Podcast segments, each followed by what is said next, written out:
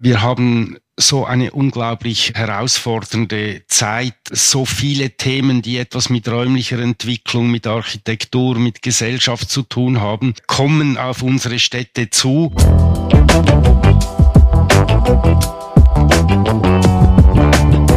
Hallo und ein herzliches Willkommen zu einer weiteren Folge unseres Podcasts Hallo Hamburg Stadt neu bauen. Mein Name ist Sabine de Boer, ich bin die städtebauliche Leiterin der IBA Hamburg und in unserem Podcast beleuchten und diskutieren wir ganz unterschiedliche Themen der Stadtplanung und Stadtentwicklung. Und heute begrüße ich ganz herzlich Andreas Hofer im Podcast. Er ist seit Anfang 2018 Intendant der Internationalen Bauausstellung 2027 Stadtregion Stuttgart, kurz IBA 27. Andreas Hofer ist gebürtiger Schweizer, arbeitet als Architekt und beschäftigt sich schon sein Leben lang mit aktuellen Fragen der Stadtentwicklung. Neues Wohnen, neues Arbeiten, neue Prozesse, das sind die Themen, die bei ihm im Mittelpunkt stehen. Herzlich willkommen im Podcast, Herr Hofer. Willkommen, Frau de Boer. Danke, dass Sie da sind und mit uns über Ihre Bauausstellung sprechen. Sie waren ja oft auch Gast bei der internationalen Bauausstellung der IBA Hamburg 2006 bis 2013. Sie waren in diesem Kontext sehr oft bei uns in der Stadt und kennen daher unsere Stadt auch ganz gut. Sie kennen Hamburg ganz gut. Welche Orte schätzen Sie in Hamburg? Also ich mag Hamburg wirklich. Meistens wohne ich in Altona, wenn ich in Hamburg bin. Ein Quartier, das mir gefällt, das mich teilweise auch an Orte in Zürich erinnert, an denen ich gelebt habe. Also diese doch recht wilde Mischung, äh, städtebauliche Brüche, viele unterschiedliche Menschen, die sich begegnen. Das ist ja etwas, was ich grundsätzlich an Stadt gerne habe. Und über die IBA habe ich dann auch Wilhelmsburg ein bisschen kennengelernt. Gehe da auch, wenn ich in Hamburg bin, immer gerne mal wieder hin. Und ist ja auch spannend, dass eben eine IBA mit dem äh, Ausstellungsdatum nicht aufhört, sondern dass vieles dann auch im Nachgang sich noch entwickelt und vielleicht sich teilweise auch bewährt oder weniger. Und deshalb habe ich diesen Ort eigentlich auch gern gewonnen. Ja, ich finde, Sie haben wirklich die besten Quartiere rausgesucht. Altona und Wilhelmsburg sind interessante Quartiere, die immer sich noch weiterentwickeln, die nicht statisch sind, wo Stadtentwicklung immer noch neue räumliche Gegebenheiten mit sich bringt. Insofern bin ich da ganz Ihrer Meinung und finde die beiden Quartiere auch sehr gut. Bevor wir jetzt mal den Blick nach Stuttgart werfen, habe ich mir überlegt, dass wir einmal noch mal das Thema IBA allgemein erklären. Und zwar habe ich das Memorandum für die IBAs nochmal durchgelesen und möchte ein Zitat voranstellen, was dieses Planungsinstrument nochmal gut erläutert. Und ich zitiere, eine IBA verhandelt das Leben, Wohnen und Bauen in Städten und Regionen mit einem weit darüber hinausgehenden Geltungsanspruch ihrer Inhalte, ihrer Organisation und Präsentation. Sie setzt Maßstäbe für die Alltagspraxis der planenden Verwaltung ebenso wie für die freiberuflich tätigen Planerinnen und Planer und gibt wichtige Impulse für Politik, Wirtschaft und Wissenschaft.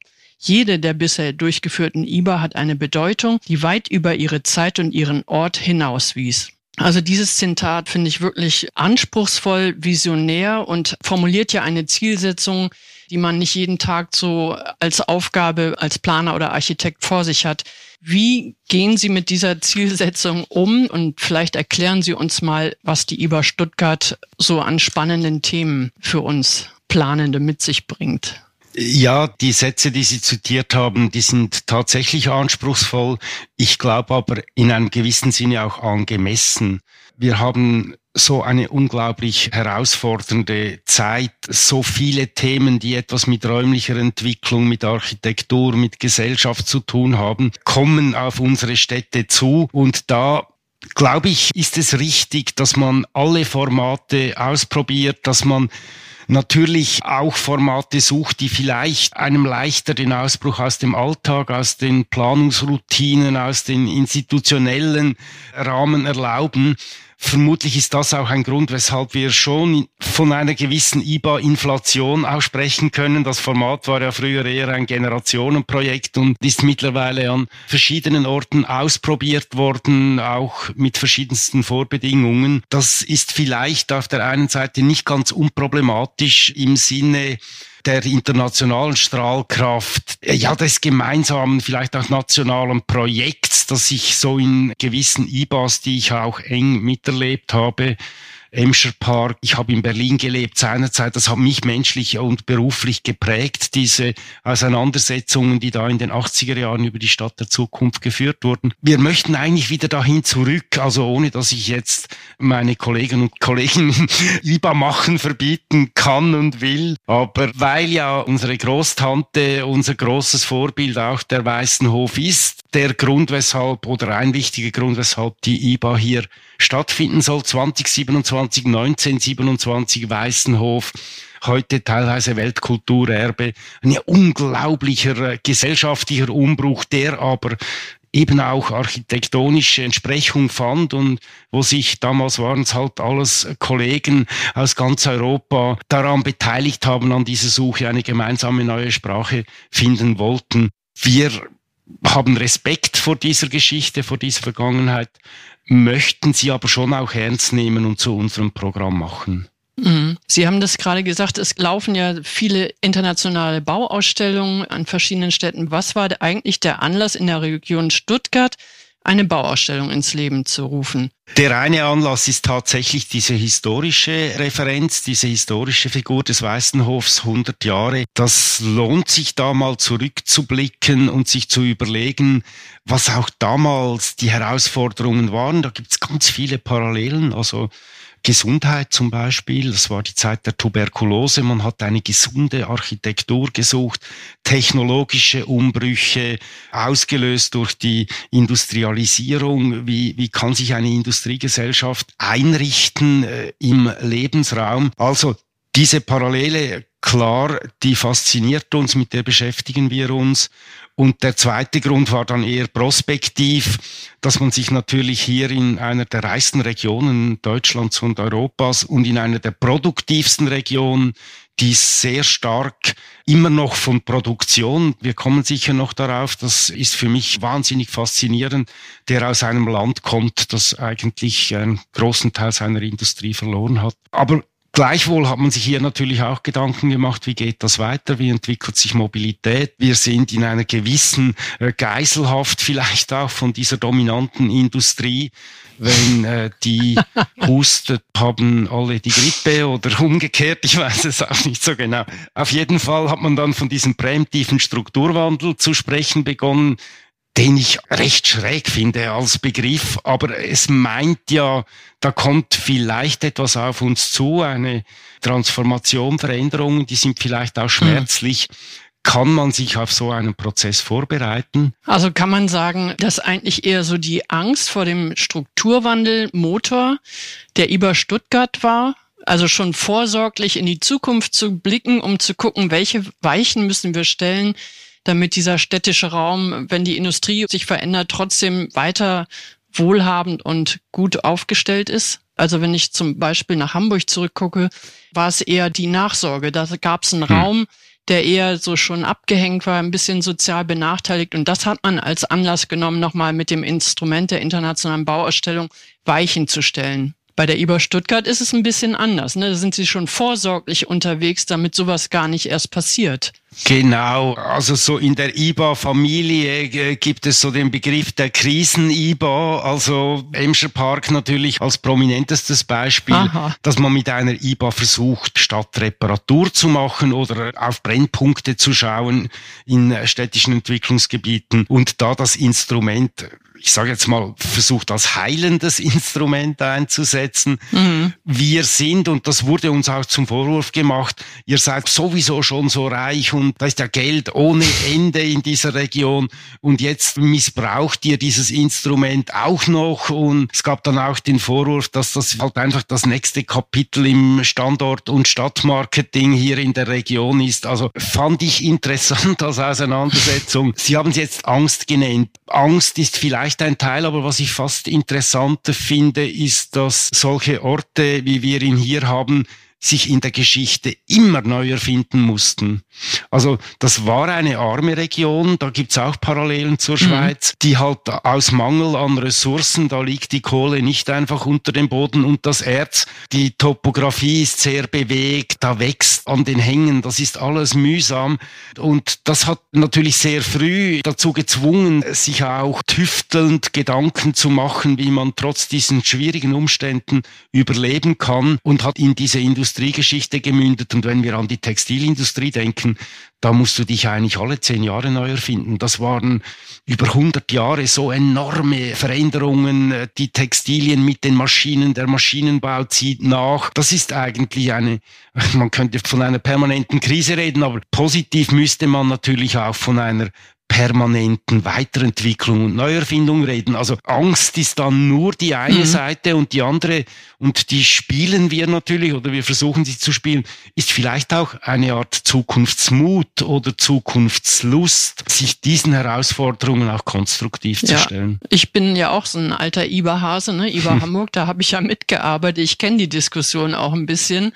Und ich habe in der Recherche zu dem Podcast mal gelesen, die über Stuttgart fungiert ohne Festlegung auf ein Thema, aber mit klarer Haltung zur Zukunft. Und unter dieser Überschrift haben sie sozusagen zehn Thesen entwickelt oder Themen entwickelt, die für die Region Stuttgart wichtig sind. Das Erbe der Moderne, das ist praktisch die Weißenhofsiedlung. Was haben wir da? Was wurde gemacht? Wie gehen wir mit dem Erbe um? Dann haben sie gesagt, Orte der Bewegung und Begegnung. Also Thema Mobilität, wie entwickelt sich Mobilität in Zukunft? Die Zukunft der Zentren, was passiert mit unseren Innenstädten, wenn alle nur noch online einkaufen?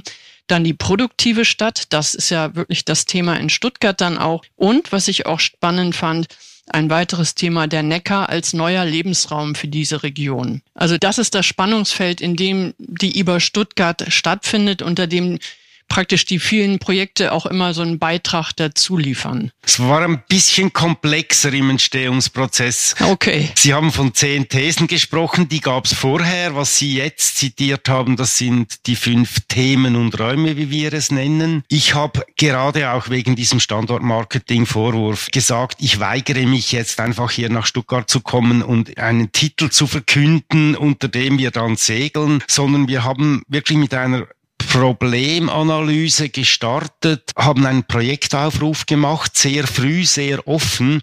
Und dann nach so ein, zwei Jahren haben sich diese fünf Themen und Räume geformt aus den Projekten heraus. Das war mir ganz hm. wichtig, weil dieser Reality Check, also was finden wir hier, was beschäftigt die Menschen, was sind da vielleicht auch Orte, die für hier wichtig sind, die aber auch darüber hinaus uns ermöglichen, eine Geschichte zu erzählen, die an anderen Orten, in einer anderen Färbung vielleicht, aber auch eine gewisse Relevanz haben. Also das war mir ganz wichtig, dass das ein Prozess ist, der mit den Projekten entsteht, dass wir unsere Themen auch mit den Menschen hier vor Ort erfinden, dass so dieses Koloniale, das vielleicht der Weißenhof noch stark hatte als IBA, natürlich spektakulär, aber da kamen die weißen Männer und haben die Weisheit der Zukunft verkündet. Das entspricht nicht meinem Stil und das äh, wäre ja. sicher falsch, wenn du von außen auch kommst. Ja, ich verstehe. Also Sie haben geschaut, welche Leute, welche Projekte, welche Themen gibt's in der Region und daraus abgeleitet praktisch diese Themen, die ich gerade genannt habe. Das ist sozusagen der Prozess des Inhalts gewesen. Also wie kommt man zu der IBA Stuttgart? Das haben Sie ja gerade sehr plastisch beschrieben. Also ich finde die Themen gut. Also sind ja nicht nur bezogen auf Stuttgart. Das sind Themen, die in allen großen Metropolen eine Rolle spielen. Und eine IBA hat ja auch immer das Thema, Projekte zu entwickeln, die einfach mal universell sind, die jetzt nicht nur für die Region Stuttgart sind, sondern die man vielleicht auch, wenn man Lösungen findet zu einem bestimmten Thema auch auf andere Metropolen übertragen kann. Für uns war auch wichtig, dass es eben nicht nur Themen sind, sondern wir nennen es wirklich Themen und Räume, ah. weil äh, wir haben ja alle diese Kataloge, die eigentlich Probleme benennen, Mobilität, Energie, preisgünstiges Wohnen. Mit solchen Katalogen sind wir auch gestartet. Ich finde aber gerade als IBA reicht das nicht. Du musst das eigentlich an einem Ort festmachen auch, an indem man dann natürlich alle diese Herausforderungen im Hinterkopf auch räumliche Antworten findet. Damit wird es dann auch regional spezifisch, aber vielleicht können dann andere Menschen an anderen Orten aus diesem regional spezifischen Umsetzung für sich auch eine Antwort finden. Die wird immer unterschiedlich mhm. sein, obwohl uns als Gesellschaft natürlich gewisse Themen auch überregional interessieren, mhm. selbstverständlich. Die Fragestellungen, die wir in der Stadtplanung und Stadtentwicklung haben, das denke ich ist auch richtig. Die sind jetzt in allen großen Metropolen gleich. Also die Suche nach bezahlbarem Wohnraum, der Flächenverbrauch, die Fragen nach der Mobilität, was machen wir mit den Innenstädten und so weiter. Ich glaube, übergeordnet sind die Fragen gleich, also bezahlbarer Wohnraum zu schaffen. Das machen wir mit unserer GmbH jetzt ja auch, mit unseren Stadtentwicklungsprojekten und versuchen zumindest die Voraussetzung zu schaffen. Wir kämpfen aber außerhalb der IBA gerade mit komplexen Anforderungen wie Kostensteigerungen im Bau, mit langwierigen Bebauungsplanverfahren, mit Investoren, die abspringen und IBA hin oder her. Das ist ja äh, ein Instrument, was eigentlich auch Lösungen schaffen soll für aktuelle Fragestellungen. Was sagen Sie denn zu der Lage? Also welche mittel- und langfristigen Lösungen kann es eigentlich geben, damit wir auch in diesen Metropolen mit diesem Thema weiterkommen? Ja, die Frage hat natürlich zwei Seiten. Also auf der einen Seite haben uns die Zeiten bestätigt, sage ich jetzt mal. Also wir haben diese Frage nach der Zukunft der Zentren vor Corona gestellt. Plötzlich haben es alle verstanden, was wir damit meinen. Wir haben die Frage nach rationellem Bauen auch schon vor diesen Krisen, die wir jetzt in der Versorgung mit den Preisen haben, gestellt. Auch welchen Maßstab haben Gebäude? Das war hier zum Beispiel extrem spezifisch, weil Süddeutschland sich in den ist meine Hypothese von mir, sich in den letzten 30 Jahren geschockt immer noch von neuer Heimat und Großsiedlungen aus den 60er, 70er Jahren sich so in einer heimeligen Gemütlichkeit eingerichtet hat, die ich hoch problematisch finde, wenn wir heute über Stadtentwicklung sprechen. Das sind wirklich so Widersprüche, die da auch aufgeplatzt sind. Ich bin überzeugt, dass wir mit diesen Herausforderungen konstruktiv umgehen können und umgehen müssen. Und auf der anderen Seite machen wir uns natürlich ganz praktisch extrem Sorgen. Wir haben jetzt ein beeindruckendes Portfolio und hören natürlich auch von den Projektträgern und Projektträgerinnen, ui, schaffen wir das noch? Können wir unsere Ziele noch erreichen? Wagen wir es jetzt dann bald in den Bau zu gehen? Im Moment ist die Stimmung noch abwartend positiv, also sind auch im regen Austausch zu diesen Fragestellungen natürlich, aber es kann uns auf die Füße fallen. Ihrer IBA, Ihrer eigenen IBA jetzt, die Projekte, die Sie entwickeln. Ja. Sie haben gerade gesagt, Sie haben sich die Fragen schon viel früher gestellt als alle anderen. Haben Sie denn auch schon viel früher Lösungen gefunden oder Antworten, die Sie uns mal mit auf den Weg geben könnten? Ja, wir haben ja das Privileg, dass wir hier mit 20 Menschen jeden Tag über diese Fragen nachdenken können. Wenn ich es jetzt ganz kurz äh, zusammenzufassen versuche, der Zustand der Innenstädte, der ist ja nicht das, was wir eigentlich uns von einer Innenstadt wünschen würden. Das sind kommerzielle und spekulative Wellen über diese Innenstädte hereingebrochen, die ein, zu einer Monofunktionalität geführt haben, von der ich eigentlich froh bin, wenn die jetzt teilweise relativiert wird und die Städte wieder eher allen gehören und für alle zugänglich sind. Das Thema der Erdgeschosse da gibt es einen Link zu Corona natürlich und dieser Auflösung der einfachen und eindeutigen Arbeitsverhältnisse. Ich stelle mir da eigentlich gerne jetzt nicht romantisierend, aber eher so Bilder aus dem 16. Jahrhundert in Florenz vor, wo gebetet, geschlachtet, gehandelt, diskutiert, gestritten, geliebt wird. Da haben wir ja vieles davon verloren in unseren Innenstädten. Das wäre dann die positive Utopie, einen Teil davon vielleicht auch zurückzuerobern. Das habe ich gelesen. Das ist das Zielbild der IBA 27. Hm. Es ist wirklich schön, also so ein kleines Stück Schlaraffenland, was Sie uns wieder bescheren wollen. Und Sie sprechen ja auch ein wichtiges Thema an oder was ja, glaube ich, auch Ihr Lieblingsthema ist, das Thema produktive Stadt. Ich habe mal mir Ihre ganzen Projekte so durchgeschaut und fand ein Beispiel ganz gut. Es ist das Thema produktive Stadt in einer Gemeinde, die nennt sich Winnenden. Können Sie uns das Projekt Winnenden einmal erklären? Winnenden, eine dieser mittelgroßen Städte äh, im Umfeld, im S-Bahn-Radius von Stuttgart. Kercher kommt von da und unmittelbar südlich angrenzend an dieses große Fabrikareal direkt beim Bahnhof ist im Moment eine unbebaute Fläche, über fünf Hektar, bis jetzt baurechtlich ein Gewerbegebiet. Und da entstanden dann die Diskussionen, ist das nicht eigentlich eine zu wertvolle Fläche in dieser zentralen Lage, dass da drei Blechkisten auf die Wiese gestellt werden. Es gibt doch seit ein paar Jahren dieses urbane Gebiet, sind da nicht ganz andere Dinge möglich? Und dann hat man sich in einem spannenden Entwicklungsprozess entschieden, die Ausnutzung etwa zu verfünffachen. Da sollen jetzt 100.000 Quadratmeter Geschossfläche entstehen. Wir haben einen offenen internationalen Wettbewerb durchgeführt mit dieser Kommune. Das braucht dann auch ziemlich Mut. Ein junges Büro aus Frankfurt hat gewonnen. Und das Verrückte, 70 Prozent Produktion, Gewerbe, Dienstleistung, Ausbildung, 30 Prozent Wohnen. Eine Verhältniszahl, die ich so noch nie in einem Projekt hatte, aber die, glaube ich, sehr für das steht, was wir unter produktiver Stadt meinen. Der Entwurf, das ist wirklich, wo man denkt, ja, so kann man Stadt neu organisieren. Diese programmatische Dichte von Wohnen, Arbeiten, Zentren, diese Führung der Menschen, die da leben und die Organisation auf geringer Fläche eine programmatische Dichte. Also der Entwurf, den habe ich mir sehr gerne angeguckt. Ich stelle mir dann immer die Frage, wie schaffen Sie diese Idee dann auch wirklich an den Grund zu kriegen. Also das ist ja immer die größte Herausforderung. Ne? Da hilft eine IBA mit ihrer begrenzten Zeit, beschleunigt ja vielleicht verschiedene Abstimmungen oder Themen noch. Aber man weiß ja selber, wenn man in der Praxis unterwegs ist, was da im Bebauungsplanverfahren auf einem wartet, was die Gemeinde sagt, wenn die Grundstücke nicht im städtischen Besitz sind, wenn die Investoren nicht das tun, was sie eigentlich tun sollten oder wenn dann plötzlich die Kosten steigern und man kann unwirtschaftliche Immobilien gar nicht so herstellen. Das ist immer so dieser spannende Moment in der Stadtplanung, wie man von einer coolen Idee kommt und das dann auch wirklich diesen langen Atem, diese ganze Kraft hat, das auch umzusetzen. Wie gelingt Ihnen das denn in diesem Projekt? Wo stehen Sie da gerade? Wenn Sie mir einen Zwischenschritt erlauben. Ja, wir springen so ein bisschen, ne? Wohnen, Innenstadt. Genau, den Zwischenschritt Wohnen. Also ich komme ja sehr stark vom Wohnungsbau und da waren natürlich Auseinandersetzungen mit Demografie, mit gesellschaftlichem Wandel, mit Flächenzunahmen. Und diese Flächenzunahme pro Person ist ja nicht nur ein Abbild einer wahnsinnig reichen Gesellschaft, sondern sie ist natürlich auch Produkt eines Problems, einer Gesellschaft, die sich vereinzelt, die auch auf übrigens im ländlichen Raum mittlerweile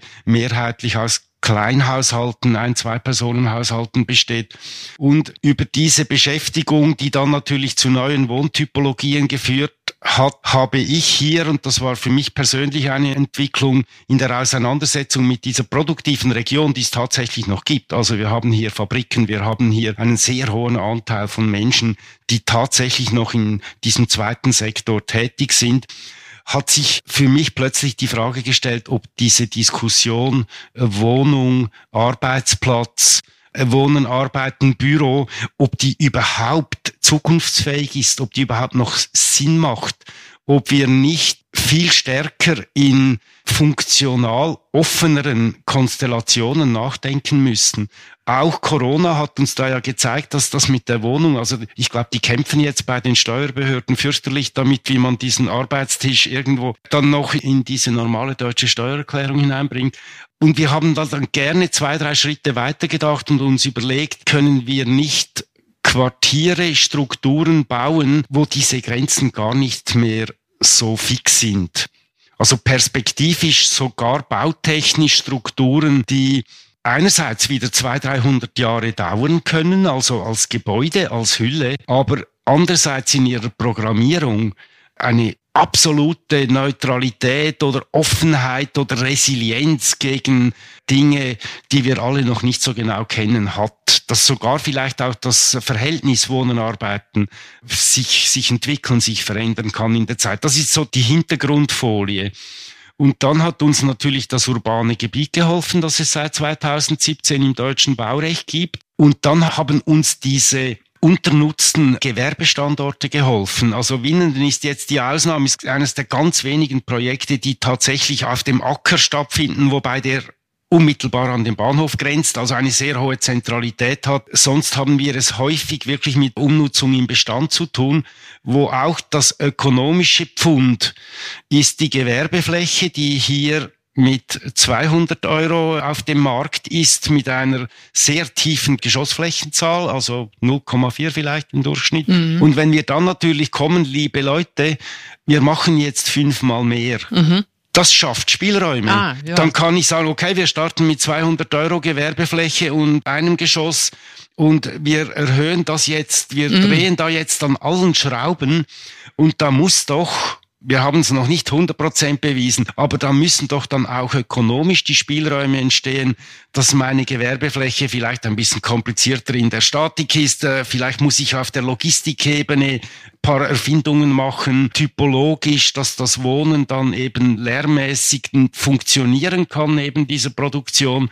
Aber das ist unsere Hypothese, dass das selbstverständlich auf der Ebene Nachhaltigkeit mhm aber auch auf der Ebene Entwicklung der Region, auf der Ebene Arbeitsqualität finde ich total wichtig, oder? Wir haben einen, einen Arbeitskräftemangel hier. Wenn wir so ein, ein schönes Gewerbegebiet der Zukunft anbieten können, wo ich Kinderbetreuung, wo ich gute Architektur, nahe Wege, vielleicht auch Gastronomie finde, wo ich vielleicht auch sogar noch meine Wohnung habe, wobei ich würde das nicht überromantisieren. Also wenn die Dinge eben in dieser Qualität wieder zusammenkommen, könnte das für eine produktive Region, die sich natürlich im Kern schon auch Richtung Engineering, Prototyping, Softwareentwicklung, autonomes Fahren, alle diese Dinge. Also die gießen ja nicht nur Motorblöcke hier, das ist ja ein Riesenökosystem hinten dran. Und da entstehen auch kleinere Flächen, höherwertige Flächen, auch Produktionstechniken im 3D-Druck,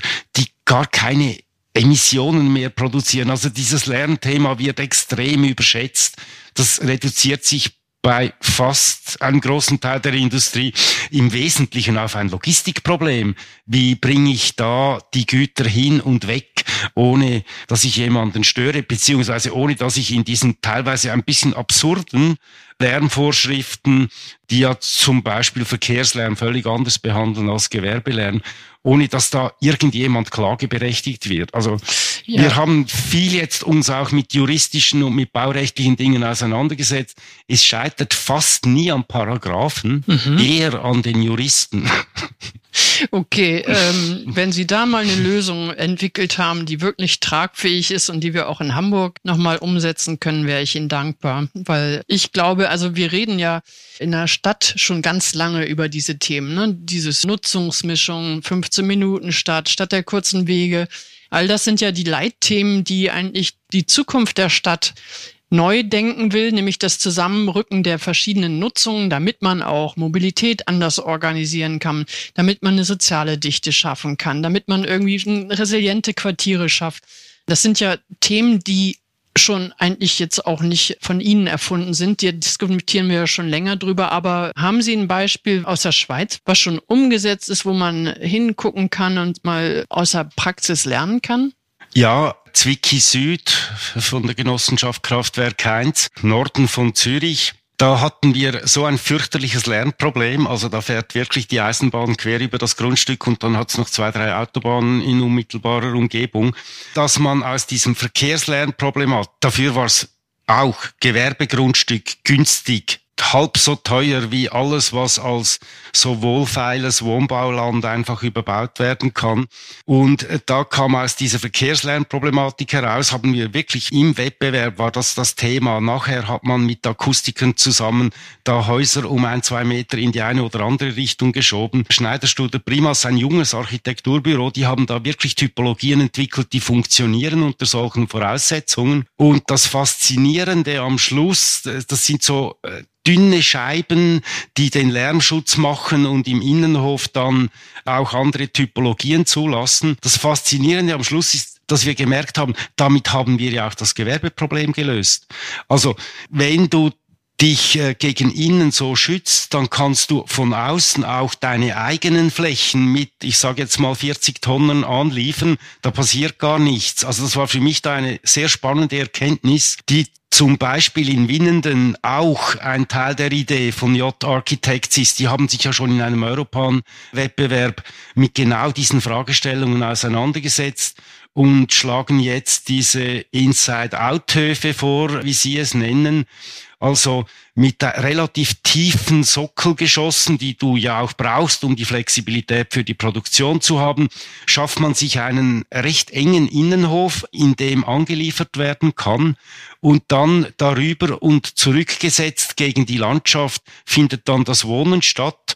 Natürlich mit aller Attraktivität, mit den weiten Ausblicken und wir sind eigentlich ziemlich sicher, dass das geht. Ja, Sie haben ja noch ein paar Jahre vor hm. sich. 27 wird man ja dann, also ich hoffe das sehr, dass man 27 auch was sehen kann. Sie haben ja auch mal gesagt, NIIBA muss auch bauen. Man muss auch im Präsentationsjahr die Ideen gebaut haben. Und man muss auch herumgehen können und sehen, was ist eigentlich die Idee gewesen, was ist am Ende der Idee auch dabei herausgekommen. Und ich bin gespannt, was wir in Winnenen dann zu sehen bekommen, ob schon mal so der erste Hof vielleicht unter dieser Überschrift fertig ist. Und dann habe ich gelernt, in Zürich haben sie das schon mal umgesetzt. Das Projekt heißt Kraftwerk 1. Da haben sie Wohnen und Arbeiten anders organisiert. Und jetzt machen wir nochmal ein anderes Thema auf. Wir haben jetzt uns schon über Wohnen und Arbeiten ausgetauscht und auch welchen Blickwinkel die IBA Stuttgart auf diese Themen wirft, aber was auch alle großen Regionen bewegt, das Thema Mobilität. Ja, da lachen sie aber. Ich auch. Weil das gehört wirklich zu unserem täglichen Brot. In unseren großen Quartieren überlegen wir ständig über dieses Thema nach. Wie kann man das Thema neu organisieren? Welche Stellschrauben müssen gedreht werden, damit man eigentlich also diese Räume, die auch für Mobilität, für den ruhenden Verkehr bereitgestellt werden, wie kann man das eigentlich neu organisieren? Wie kann man eine neue Form von Mobilität auch umsetzen? Und ich habe mir dann die Frage gestellt, Sie, Ihre IBA, die findet ja wirklich in einer Automobilindustrie geprägten Region Stuttgart um. Ich könnte mir vorstellen, dass das Thema da irgendwie nicht wirklich beliebt ist in Stuttgart wenn man den Umweltverbund stärken will, Fußgänger, Fahrradverkehr, ÖPNV, Busse und eigentlich diesen begrenzten Straßenraum, den man ja nur hat, den muss man ja umorganisieren. Kann ja nicht nur irgendwie Spuren an der Seite dranflanschen, sondern man muss eigentlich, wenn man das Auto nicht mehr so dominant haben will, man muss sagen, so, hier gibt's die Fahrradwege, hier gibt's eine Busspur, da kommt eine Straßenbahn hin. Das heißt, es wird so eine Konkurrenz geschaffen, wenn man das Thema auch mal umsetzen möchte. Was ist Ihnen da so in Stuttgart begegnet? Also ich habe mich natürlich einfach die ersten zwei Jahre geweigert, über dieses Thema zu sprechen, weil da kannst du nur verlieren. Also wir sind auch keine Mobilitätsausstellung und es gibt hier Tausende von Menschen, die an diesen Fragen mit viel mehr Kompetenz am Forschen und am Studieren sind, als wir das mit unserem kleinen Team können. Also wir schlagen keine Verkehrssysteme vor, das wäre, glaube ich, vermessen und das wird sehr wahrscheinlich auch ein Problem in München sein, dass in diesem Zehn-Jahres-Abschnitt, wir haben es auch beim Neckar, es gibt einfach Infrastrukturthemen, die sich nicht so gut für eine IBA eignen, wenn sie den Anspruch des Bs noch ernst nimmt, also des Bauen. Bauens. Ja. ja. Wäre eine Ausrede. Wo es uns natürlich einholt und begegnet, das ist tatsächlich bei der Frage des stehenden, des ruhenden Verkehrs und das ist ja ungefähr 97 Prozent der Lebenszeit eines Autos und ein riesiges Problem in den Städten, weil wenn wir mit diesen Stellplatzschlüssen operieren, ja. die hier noch üblich sind, dann kriegst du das nicht auf die Fläche. Also vor allem nicht unter die Fläche. Ich glaube, da sind wir auch an einem spannenden Punkt im Moment. Das geht bis zu Klimaadaption, grün-blaue Infrastruktur. Ich kann doch nicht die schon mal CO2-mäßig verloren haben, indem ich zuerst eine ein- oder zweigeschossige Tiefgarage da im Boden vergrabe, von der ich auch nicht weiß, ob ich sie in 20 Jahren noch brauche. Und die mittlerweile hier reden wir von 50, 60.000 Euro pro Stellplatz. Also das bezahlt dir ja auch niemand. Ja, als, das ist teuer. Als Miete. Das heißt, ich muss dann die Wohnung teurer machen, weil ich den Stellplatz ja nur für 40, 50 Euro vermieten kann, weil außen bis vor wenigen Jahren ein Gesetz galt, dass man in Deutschland nicht mehr als 30 Euro bezahlen darf pro Jahr für eine Anwohnerparkkarte. Also da ist mal alles falsch eingerichtet und da rauszukommen ist nicht so einfach bei uns und das ist natürlich das Schöne an den IBA-Projekten, die sind fast alle groß. Also wir reden da wirklich im Quartiermaßstab. Mehrere hundert Wohneinheiten, vier bis zwanzig. Das größte ist 100 Hektar Konversion. Und da bist du beim Mobility Hub. Haben Sie mal nach Oberbillwerder geschaut? Ja, natürlich, natürlich. Ich glaube, da landest du. Also erstens mal ist ja. da der Stellplatz halb so teuer. Zweitens kann ich, und da haben wir ein erstes, das jetzt im Bau ist, finde ich total super. Das äh, erste Holzparkhaus, das in, mm. jetzt hier tatsächlich gebaut wird, auch auf dem Markt zu konkurrenzfähigen Preisen in Wendlingen. Und du hast dann noch den Vorteil, dass du dir Gedanken machen kannst, wie sich dieses Ding allenfalls in ein Bürogebäude, beim Gröninger Hof hat es ja jetzt, glaube ich, nicht so richtig geklappt am Schluss, oder? Nee, der Rückbau war das Problem, da glaube ich, das Material. Aber die reißen es auch nicht komplett ab, ja. aber äh, sie gehen ja. mit der Baumasse um und organisieren einfach eine neue Nutzung in eine alte Quartiersgarage. Das genau. ist ja auch das Thema, was wir in Oberbillwerder haben. Ja. Das Ziel bei uns in Oberbillwerder ist ja sozusagen, also nicht das Auto zu verbieten. Menschen sind auch auf Autos angewiesen. Also das kann man, glaube ich, nicht so radikal machen. Aber unser Ziel war eben dieses Thema privates Parken in den Straßen, ne? Diesen ja. schönen Straßenraum einfach wieder zu befreien von den Blechlawinen links und rechts wieder Flanieren, Meilen zu schaffen oder auch den Raum, der dadurch entsteht, zu begrünen. Also so einen anderen Charakter des öffentlichen Raums durch diese neue Organisation auf den Straßen zu schaffen. Also das machen wir in Oberbillwerder sehr intensiv und schauen uns da auch alle Fragen an. Bauen, betreiben, Material, Erdgeschosse, alles, was damit zu tun hat. Genau, das ist natürlich die gleiche Überlegung. Also gibt es da vielleicht dann noch zusätzliche Mobilitäts- oder Serviceangebote von der Paketstation über die Fahrradwerkstatt und könnten das Strukturen sein, die konvertierbar sind. Es gibt sogar von Daimler übrigens, in der Nähe eines Forschungsstandorts haben die ein Parkhaus gebaut, wo sie im obersten Geschoss jetzt schon Dienstleistungen ansiedeln. Das ist natürlich ein starkes Signal. Mhm. Wenn das dann schrumpft unten, dann kann quasi die andere Nutzung da reinwachsen. Vielleicht ähnlich wie ich das vorher zwischen Wohnen und Arbeiten erklärt habe. Wir müssen, glaube ich, es macht keinen Sinn jetzt den Leuten das Auto zu verbieten bieten. Ich würde zwar gerne eine autofreie Siedlung bauen, wo ich sage, aber, da, aber da, dafür ist die Miete dann 100 Euro günstiger. Weil es sind auch in Stuttgart übrigens 36 Prozent der Haushalte, die kein Auto haben. Mhm. Wir sagen ja immer nur, es ist ein Menschenrecht, eins zu haben, aber da stecken ja auch ganz viele soziale Fragen dahinter und das Leben wird teuer und, und genau. Und ich meine, die, die im Zentrum leben, die können viel besser auf ein mhm. Auto verzichten als die, die irgendwo am Stadtrand oder am Dorf leben und mhm. dann, wo vielleicht nur ein Bus alle zwei Stunden einmal fährt. Ne? Das ist ja auch ein Thema der sozialen Gerechtigkeit. Ich finde auch das gegenseitige Bashing ein bisschen blöd. Ja, also ich auch blöd. die SUV-Fahrer lästern über die Lastenfahrradfahrerinnen und umgekehrt. Ich glaube, man müsste sich wirklich überlegen, ob das Privileg Innenstadt nicht vor allem auch durch die Menschen, die in der Innenstadt leben, bei Mobilitätsfragen angegangen werden müsste, weil viele von denen haben ja dann doch noch das Auto, mit dem sie am Wochenende zur Großmutter fahren. Und umgekehrt auf dem Land jetzt zu behaupten, äh, fahrt da mal 30 Kilometer über den Acker, also das ist vielleicht ja. auch nicht genau, ich bin auch, ich würde auch am liebsten mal eine autofreie Siedlung planen, hm. aber der Mut muss die Stadtverwaltung dann auch erstmal haben. Ne? Das ist in so einem großen Kontext, dieses Thema zu entwickeln. Aber auch die Zwischenansätze, die wir verfolgen, sind immer schon besser als das, was früher mal war. Vielleicht nähert man sich dem auch stückweise und damit überzeugt man ja auch Menschen von der Qualität der neuen Räume vielleicht. Und es wird dann auch hm. Selbstgänger. Kleiner Einschub, wenn Sie mir das erlauben. Wir haben jetzt immer so ganz scharf die Genossenschaft verpasst in den Argumentationsketten. Ja, genau. Ich muss immer ein bisschen auf die Uhr gucken. Aber dann schieben wir die Genossenschaften noch ein und dann schauen wir mal in die Zukunft, was wir bei Ihnen dann noch so bei der IBA erwarten können, diesen Sommer und am Ende. Aber jetzt die Genossenschaften. Die ploppt bei uns bei all diesen Themen immer wieder auf. Also auch bei der Nutzungsmischung und dieser Lernproblematik könnte ein Weg sein, wenn das eine Genossenschaft betreibt.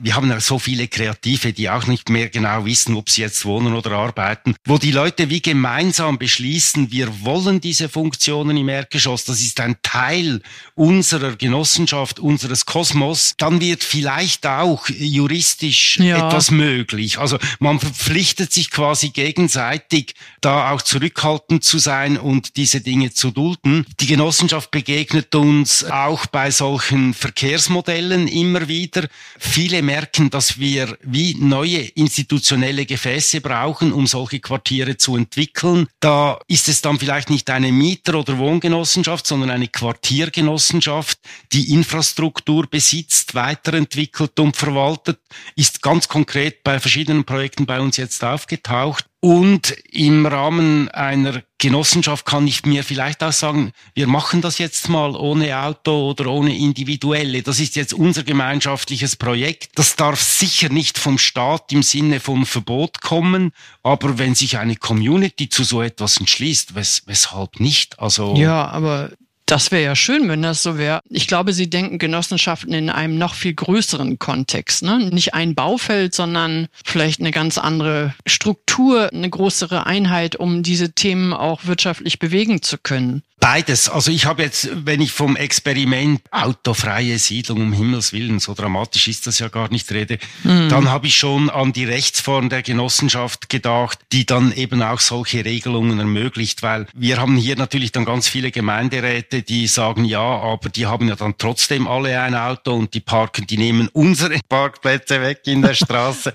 und ja. solche Dinge sind ja mit dem deutschen Recht jetzt auch nicht so einfach abbildbar und da könnte natürlich so eine wir brauchen ja verschiedenste Experimente in den nächsten Jahren und verschiedenste unterschiedliche Arten mit diesen Themen umzugehen. Der ökonomische Druck ist gewaltig, also wirklich, da hilft es dir natürlich. Vielleicht ist das Trade-off dann. Ich habe jetzt halt dieses eigene Auto nicht mehr, dafür ist meine Miete 100 Euro tiefer.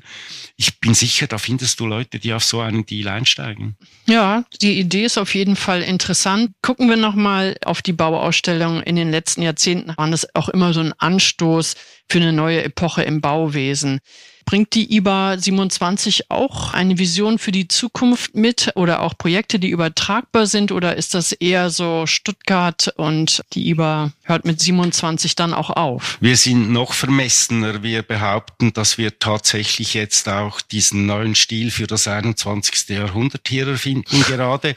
Also im Sinne von Weißenhof. Und letzte Woche ist in der Stuttgarter Zeitung ein Artikel erschienen, wo so in einem Interview mit mir darüber diskutiert wurde, gibt es so etwas etwas wie eine Familienähnlichkeit der IBA-Projekte? Zeichnet sich so etwas wie eine neue Architektur am Horizont ab? Ich glaube ja. Mhm ich glaube, dass diese Klimadiskussionen, die Materialdiskussionen, mhm. diese strukturellen Diskussionen, das Ende des Wohnungsbaus, solche Themen im Moment ganz viele beschäftigen und unglaubliche Potenziale auslösen. Und weil wir hier die Brains haben, die Geschichte haben, die Freiautos haben, irgendwie diese produktive Geschichte, könnte es sein, dass wir da wirklich in vielen ist die Region satt und eher zwei, drei Schritte hinter anderen Orten. Aber vielleicht gelingt uns da so etwas wie auf die Überholspur zu kommen und tatsächlich aus diesen Auseinandersetzungen und Diskussionen mhm. etwas Neues zu entwickeln. Also Sie haben das jetzt wirklich sehr spannend alles erzählt, was so in Stuttgart los ist. Ich interessiere mich jetzt auch für Stuttgart und besuche gerne mal Ihre IBA. Was steht denn als nächstes bei der IBA 27 an? Worauf dürfen wir uns denn in diesem Sommer bei Ihnen freuen? Sollen wir kommen? unbedingt, unbedingt. Ja? Sie, Sie, dürfen sich wirklich auf diesen Sommer freuen, weil nach fünf Jahren äh, eher äh, im kleinen Rahmen harter Projektarbeit. Wir haben 20 Wettbewerbe durchgeführt die letzten anderthalb Jahre.